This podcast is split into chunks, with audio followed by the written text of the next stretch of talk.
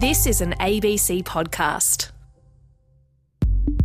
Hi, this is David Rutledge with you for The Philosopher's Zone. Welcome to the program.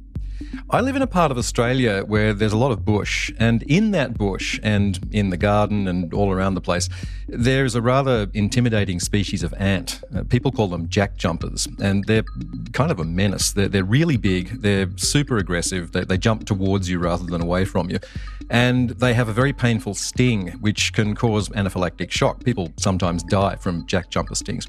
So the other day I was walking along and I saw something moving in the undergrowth, and I looked, and it was two jack jumpers carrying a dead bee. One of them had the front half of the bee, and the, the other one had the back half, and I, I guess they were carrying it back to their nest. And on one hand, I felt sorry for the bee, like you feel sorry for anyone that loses an argument with a jack jumper. But at the same time, I felt kindly disposed towards the ants, which were engaged in what seemed to me to be a cooperative enterprise. It's like they were helping each other. And that got me thinking about the nature of cooperation in the way that we usually use the term, how it involves some sort of planning and some degree of conscious deliberation, and whether or not we can say that insects like ants are really capable of any of these things. Well, all this has been on the mind of my guest this week. He's been thinking about insect consciousness, insect sentience, and not just in an abstract way. As you may know, insect farming is an industry that's starting to get a lot of attention because, according to its advocates, it can deliver edible protein to humans in large quantities without the damaging environmental consequences of livestock farming. And all of that sounds fine until you begin to ask questions about whether or not insects are sentient beings, and if they are, what it means to farm them in the way that they're starting to be farmed. Jeff Sebo is a philosopher who's currently working in environmental studies and bioethics, medical ethics, and animal studies at New York University. And he joins me now. Jeff, welcome to the program. Hi, thanks for having me. So let's begin with a quick overview of insect farming, the insect protein industry. How advanced is this industry? How, how big is it? this industry is much bigger than I think many of our listeners would expect because insect farming might not be on the top of our minds when we think about animal farming. But in fact, there are already lots of insect farms out in the world, tens of thousands. And several companies are currently developing facilities that could individually farm nearly a trillion insects per year. And this industry is poised to grow uh, very, very fast over the next decade or so. It could be about 50 times as large in, in 10 years as it already is now. So we could be looking at a future where trillions and trillions of insects are farmed per year. And you take issue with with the word farm, right? With the phrase insect farming. Why is that? Well, I think the term farming connotes green pastures and and traditional plant and animal farming where animals are allowed to roam free and live relatively natural lives and, and be treated with care, individualized care. And of course, then used for food or milk or eggs. This is, of course, not ideal for animals either. But increasingly, animal farming, including for animals such as cows and pigs and chickens and fishes, but also especially for insects, does not at all resemble that ideal and instead looks much more like a large industrial facility where animals are, are packed in, in very high densities and uh, uh, bred and raised and transported and killed as economically efficiently as possible. So, what does that look like? I mean, what are the conditions like for the insects, and how are they uh, harvested and, and processed when the time comes? So, unfortunately, we don't know too much about how insects are treated because, as is the case with a lot of industrial animal agriculture, people are somewhat tight lipped about their own animal welfare standards. And there are various reasons for that. They might not want much public scrutiny or they might want to protect proprietary information. But what we do know is that on the larger insect farms, insects are kept in very high densities in containers, and all of the environmental conditions are, are, are very highly controlled and then the insects are transported to the location where they are killed in various ways, in some cases by being vacuumed there, and then are killed in various ways. Methods of killing include being frozen to death, or being boiled alive, or being shredded to death. Uh, obviously, this might be better for some insects than for others because some insects thrive more in dense living conditions than other insects and they might feel less pain than for example cows and chickens and pigs would feel especially under similar circumstances. But this is not a way of treating insects that allows us to pay attention to how individual insects are doing and there's no reason to expect that this way of treating insects is going to be uh, fully compatible with them living happy and healthy, full insect lives, they're probably not only going to have their lives cut short, but be subjected to uh, lots of pain and suffering along the way. And you point out that whether or not we should care about all of this depends on what we consider to be the moral status of insects. What sort of factors should we be considering when we try to determine that moral status? Yeah, the first thing to say here, as you pointed out in the introduction, is that right now, a lot of the ethical discussion about insect farming forgets about the insects. Most of the ethical discussion focuses on global health and environmental considerations. And of course, global health and environmental considerations are really important, but also important is animal welfare and animal rights. And if you want to consider the welfare or possible rights of insects alongside global health and environmental considerations, then you have to ask what kinds of features might make it the case that an individual animal has a welfare or has rights.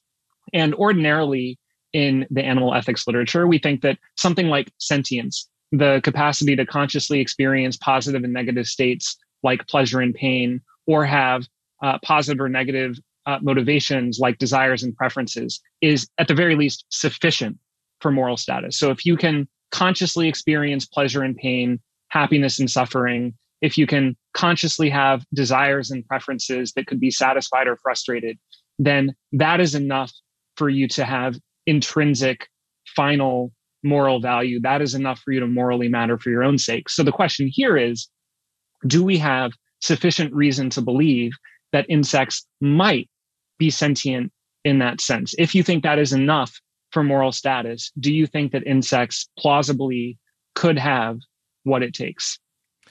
And so, I mean, this is a big, complex question, but just in a sort of a broad sense, how strong or, or how compelling is the scientific evidence for insect sentience? Right now, the scientific evidence is extremely limited. And, and by the way, I should point out that the insect farming essay that led to this interview was co-authored with uh, my my collaborator Jason Schukraft, who who works at uh, Rethink Priorities. And Jason is the person who answered most of these questions in the essay that we wrote together. So I certainly defer to him on the details. But what I've learned from him and from other people is that we currently know very little about insect minds. There are many, many, many kinds of insects out there, and of course, many, many individual insects too. And most existing research on insects focuses on a very small sample of this broader insect population. And while some of these findings might extend to other types of insects too. Some of them might not. So that is one thing to keep in mind. But then we also know very little uh, about even what this small sample of insects are like. We we have some studies, but not many. And of course, we can only learn so much from particular studies anyway, because of the problem of other minds, because of the fact that ultimately the only mind I have direct access to is my own.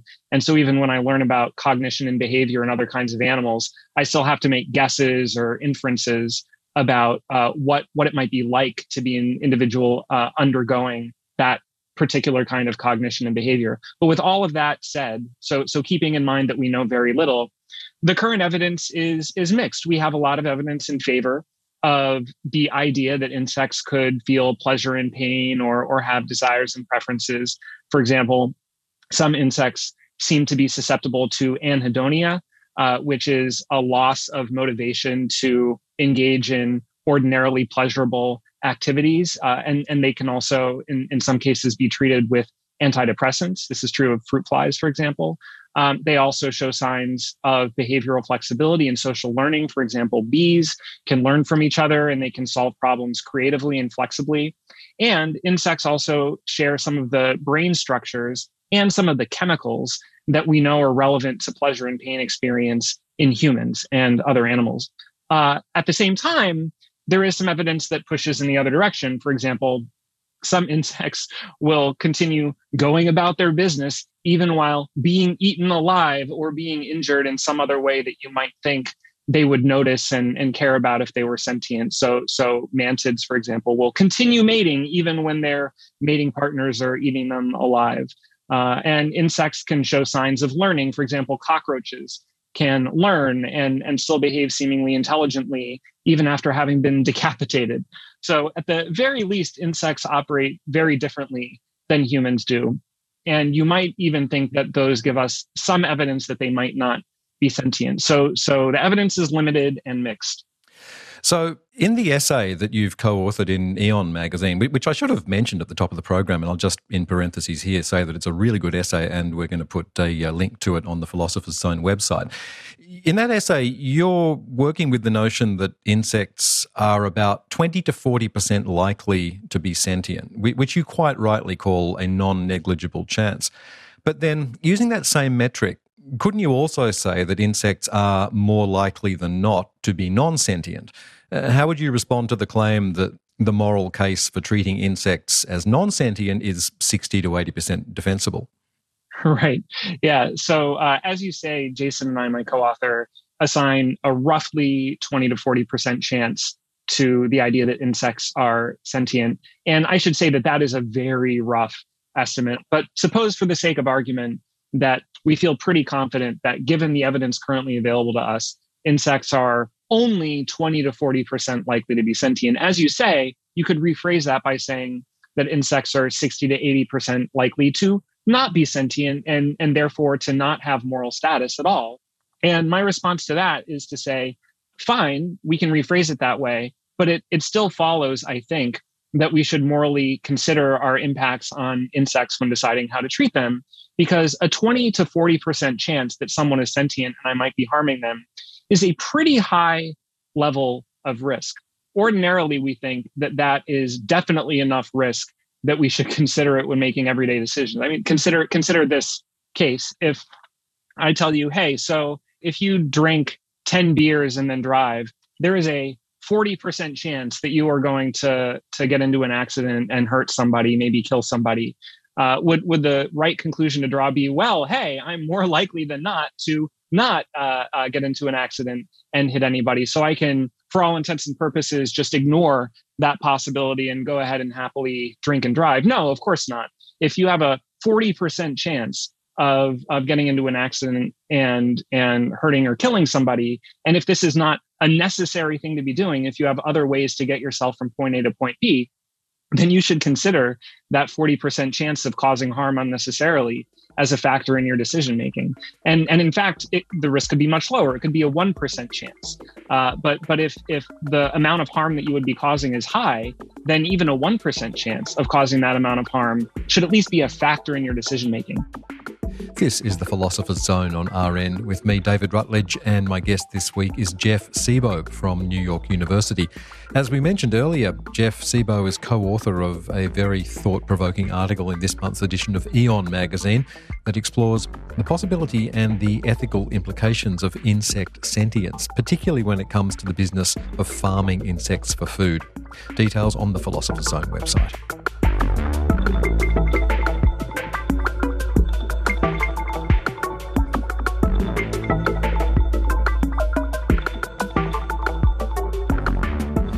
You talk about considering the possibility that insects could be sentient before we decide to kill them.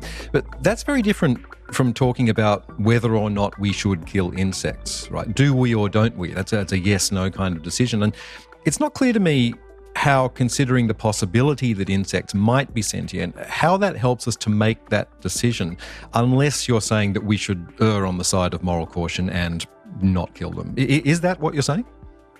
Well, unfortunately, not killing insects might not be an option because no matter what we do, we probably are going to be killing lots and lots of insects. If if we grow plants out in the world, we might have to kill insects as part of plant agriculture. And, and if we raise animals for food, then we might have to kill insects as part of animal agriculture. So, no way of existing on this planet is probably going to allow us to avoid harming and killing insects, but we might still be able to harm and kill fewer of them with some options than with other options. So the first thing to say is that as as is always the case in a world like this one, the goal should not be to eliminate the harm that we cause, but rather to minimize the harm that we cause, avoid causing unnecessary harm. Um, and, and with that in mind, there are different ways you could approach it. You could, as you suggest, apply a precautionary principle and attempt to err on the side of caution and do no harm when in doubt.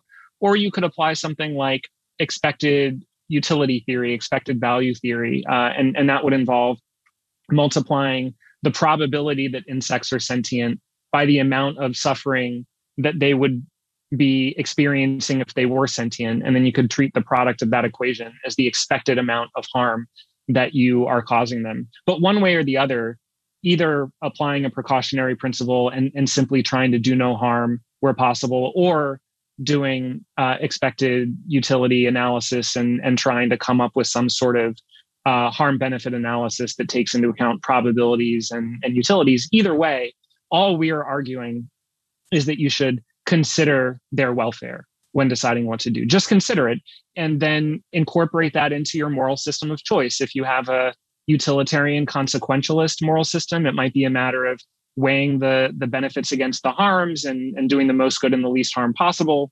If you have a rights based system, it might be a matter of not violating rights wherever that is possible, minimizing rights violations, perhaps. If you have virtue or care based systems, it might look different. But all we are saying is consider your impacts on them, consider what you might be doing to them, and then incorporate that into the way that you ordinarily make moral decisions.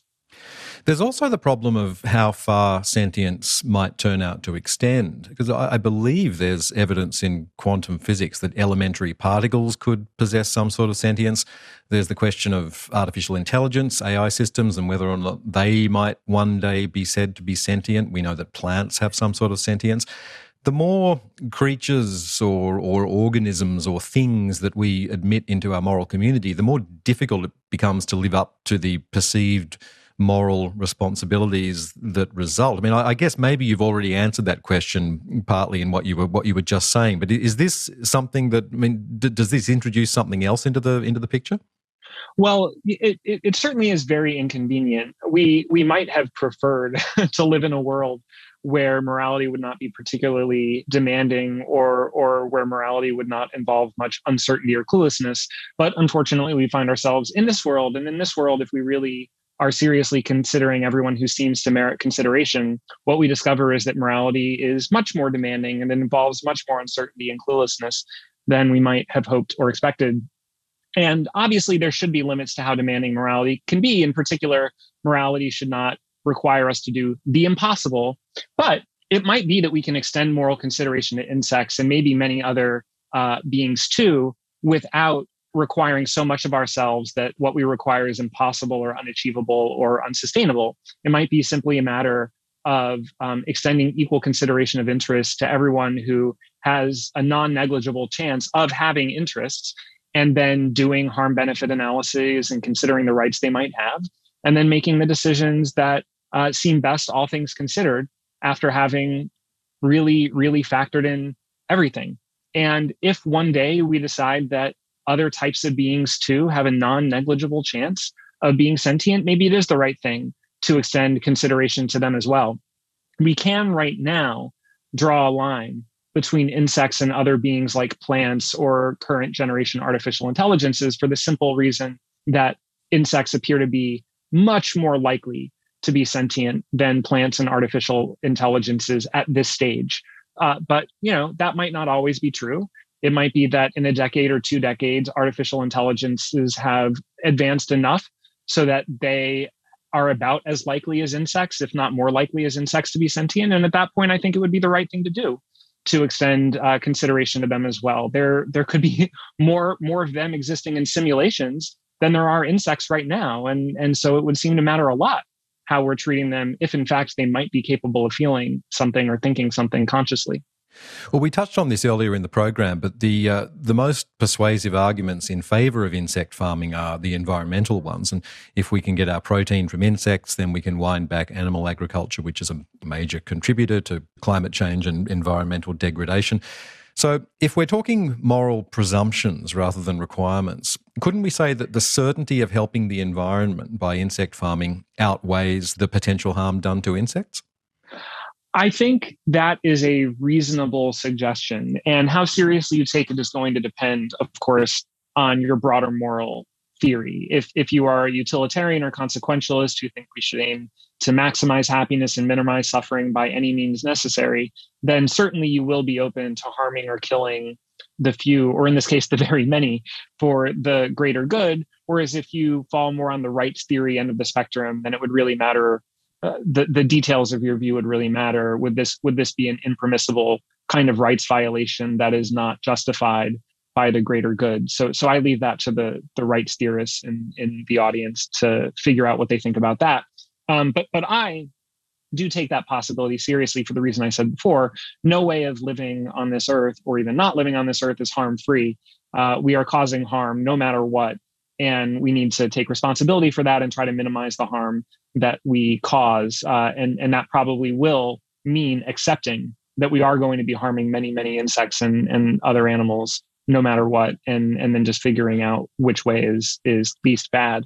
Um, now, with respect to the environmental point in particular, one thing that is important to note is, at least at present and for the foreseeable future, insect farming is not functioning as a replacement of traditional industrial animal agriculture. Instead, insect farming is functioning as a contributor to uh, traditional industrial animal agriculture. The, the majority of insect products are actually being used as feed for other animals who we then kill and serve to humans. So, so in particular, a lot of um, insects are currently being incorporated into fish meal for giant aquaculture uh, farmed fish um, facilities. And so we can debate whether a form of insect farming that actually functions as a true alternative to industrial animal agriculture and supports its elimination. We could debate whether that would be a good thing to have, at least during a transition away from industrial animal agriculture. But right now, that is not what we're talking about. What we're talking about is a system that is directly contributing to industrial animal agriculture and actually making some of its inputs cheaper. And so could actually contribute to its further expansion. And when you consider that, it seems clear that plant based agriculture, um, including plant based meat and possibly cultivated meat, meat made from uh, the cells of animals without having to harm or kill a living animal. Those are all better, not only in terms of animal welfare, but also in terms of global health and environmental issues at present. You've done some really interesting work in the legal domain where you've advocated for the extension of legal personhood to non human animals, in particular chimpanzees. And I mean, this is a very huge area of discussion, but just to take one slice of it, the law typically distinguishes between persons and things, and persons have rights while things don't, and things can be possessions while persons can't. And you're looking to move chimpanzees out of the thing category and into the person category. If you're advocating for the recognition of insects as sentient beings, or, or, at least saying that we should be folding the possibility of insect sentience into our decisions around how to treat them, how is that similar to, or, or perhaps different from, the argument for extending personhood to non human animals and insects? Thanks for asking about that. I, I, think the question of legal personhood for animals is incredibly important. And, and I really appreciate the way you framed it because a lot of people find it obvious that only humans can be persons because we use the words human and person interchangeably in ordinary uh, conversation. But it is really, really important to appreciate that in many legal contexts, that is not how the, the term person functions. In many legal contexts, including in the United States, the term person, the concept person, simply refers to anyone who is capable of holding any legal rights at all. So essentially, it refers to any legal subjects. And so we divide the world into legal subjects who can have rights that are appropriate given their interests and needs and vulnerabilities, and legal objects that cannot have any legal rights at all. And right now, in the United States and, and most other jurisdictions, we only count humans. And uh, stand-ins for human interests like corporations as as persons as rights holders. And everyone and everything else is a legal object that can be bought and sold and and used and and so on uh, with with of course some welfare protections in place for many non-human animals but not all of them. And so when when we advocate for legal personhood for chimpanzees and elephants and other animals. What we are saying is these are clearly the types of beings who, if we are going to insist on saying that everyone is either a person or a thing and there can be nothing in between, if we are going to insist on that kind of binary, then chimpanzees and elephants are the types of beings who should clearly be on the person side of that fence. Now, if you want to create a third or fourth or fifth category, if you want to complicate this uh, legal conceptual space, then we can consider that too. But while we exist in this binary persons versus object system, uh, chimpanzees and elephants should be persons. And actually, the New York Court of Appeals is going to be considering an elephant personhood case, I think, this fall, which is going to be a, a major moment for legal rights for animals. So, so stay tuned for that. Now, what do I think about insect personhood and insect rights? Well, ultimately, I do think that however we do it, we should create a legal system that allows us to treat any possibly sentient being as a legal subject with a welfare or rights that have some intrinsic uh, value under the law.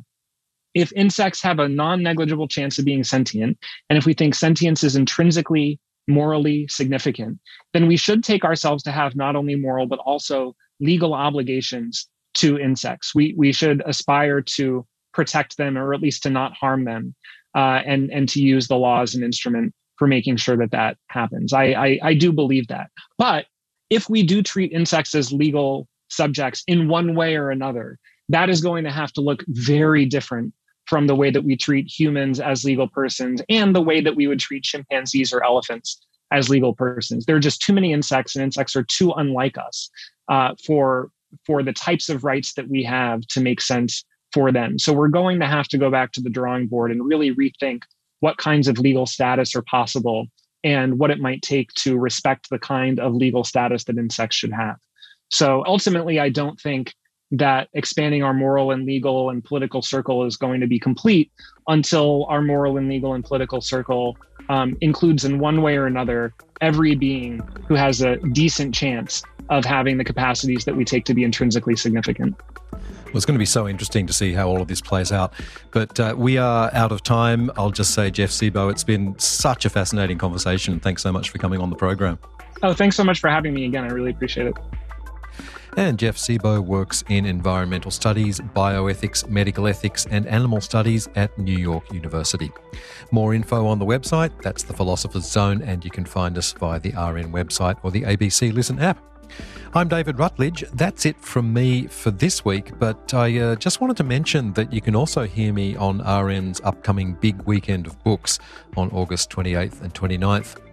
I'm going to be talking with two historians of race in America about the 1921 Tulsa Massacre and its reverberations in American life and culture today. You'll find the big weekend of books schedule on the RN website, and we've got a lot of great listening planned for those two days.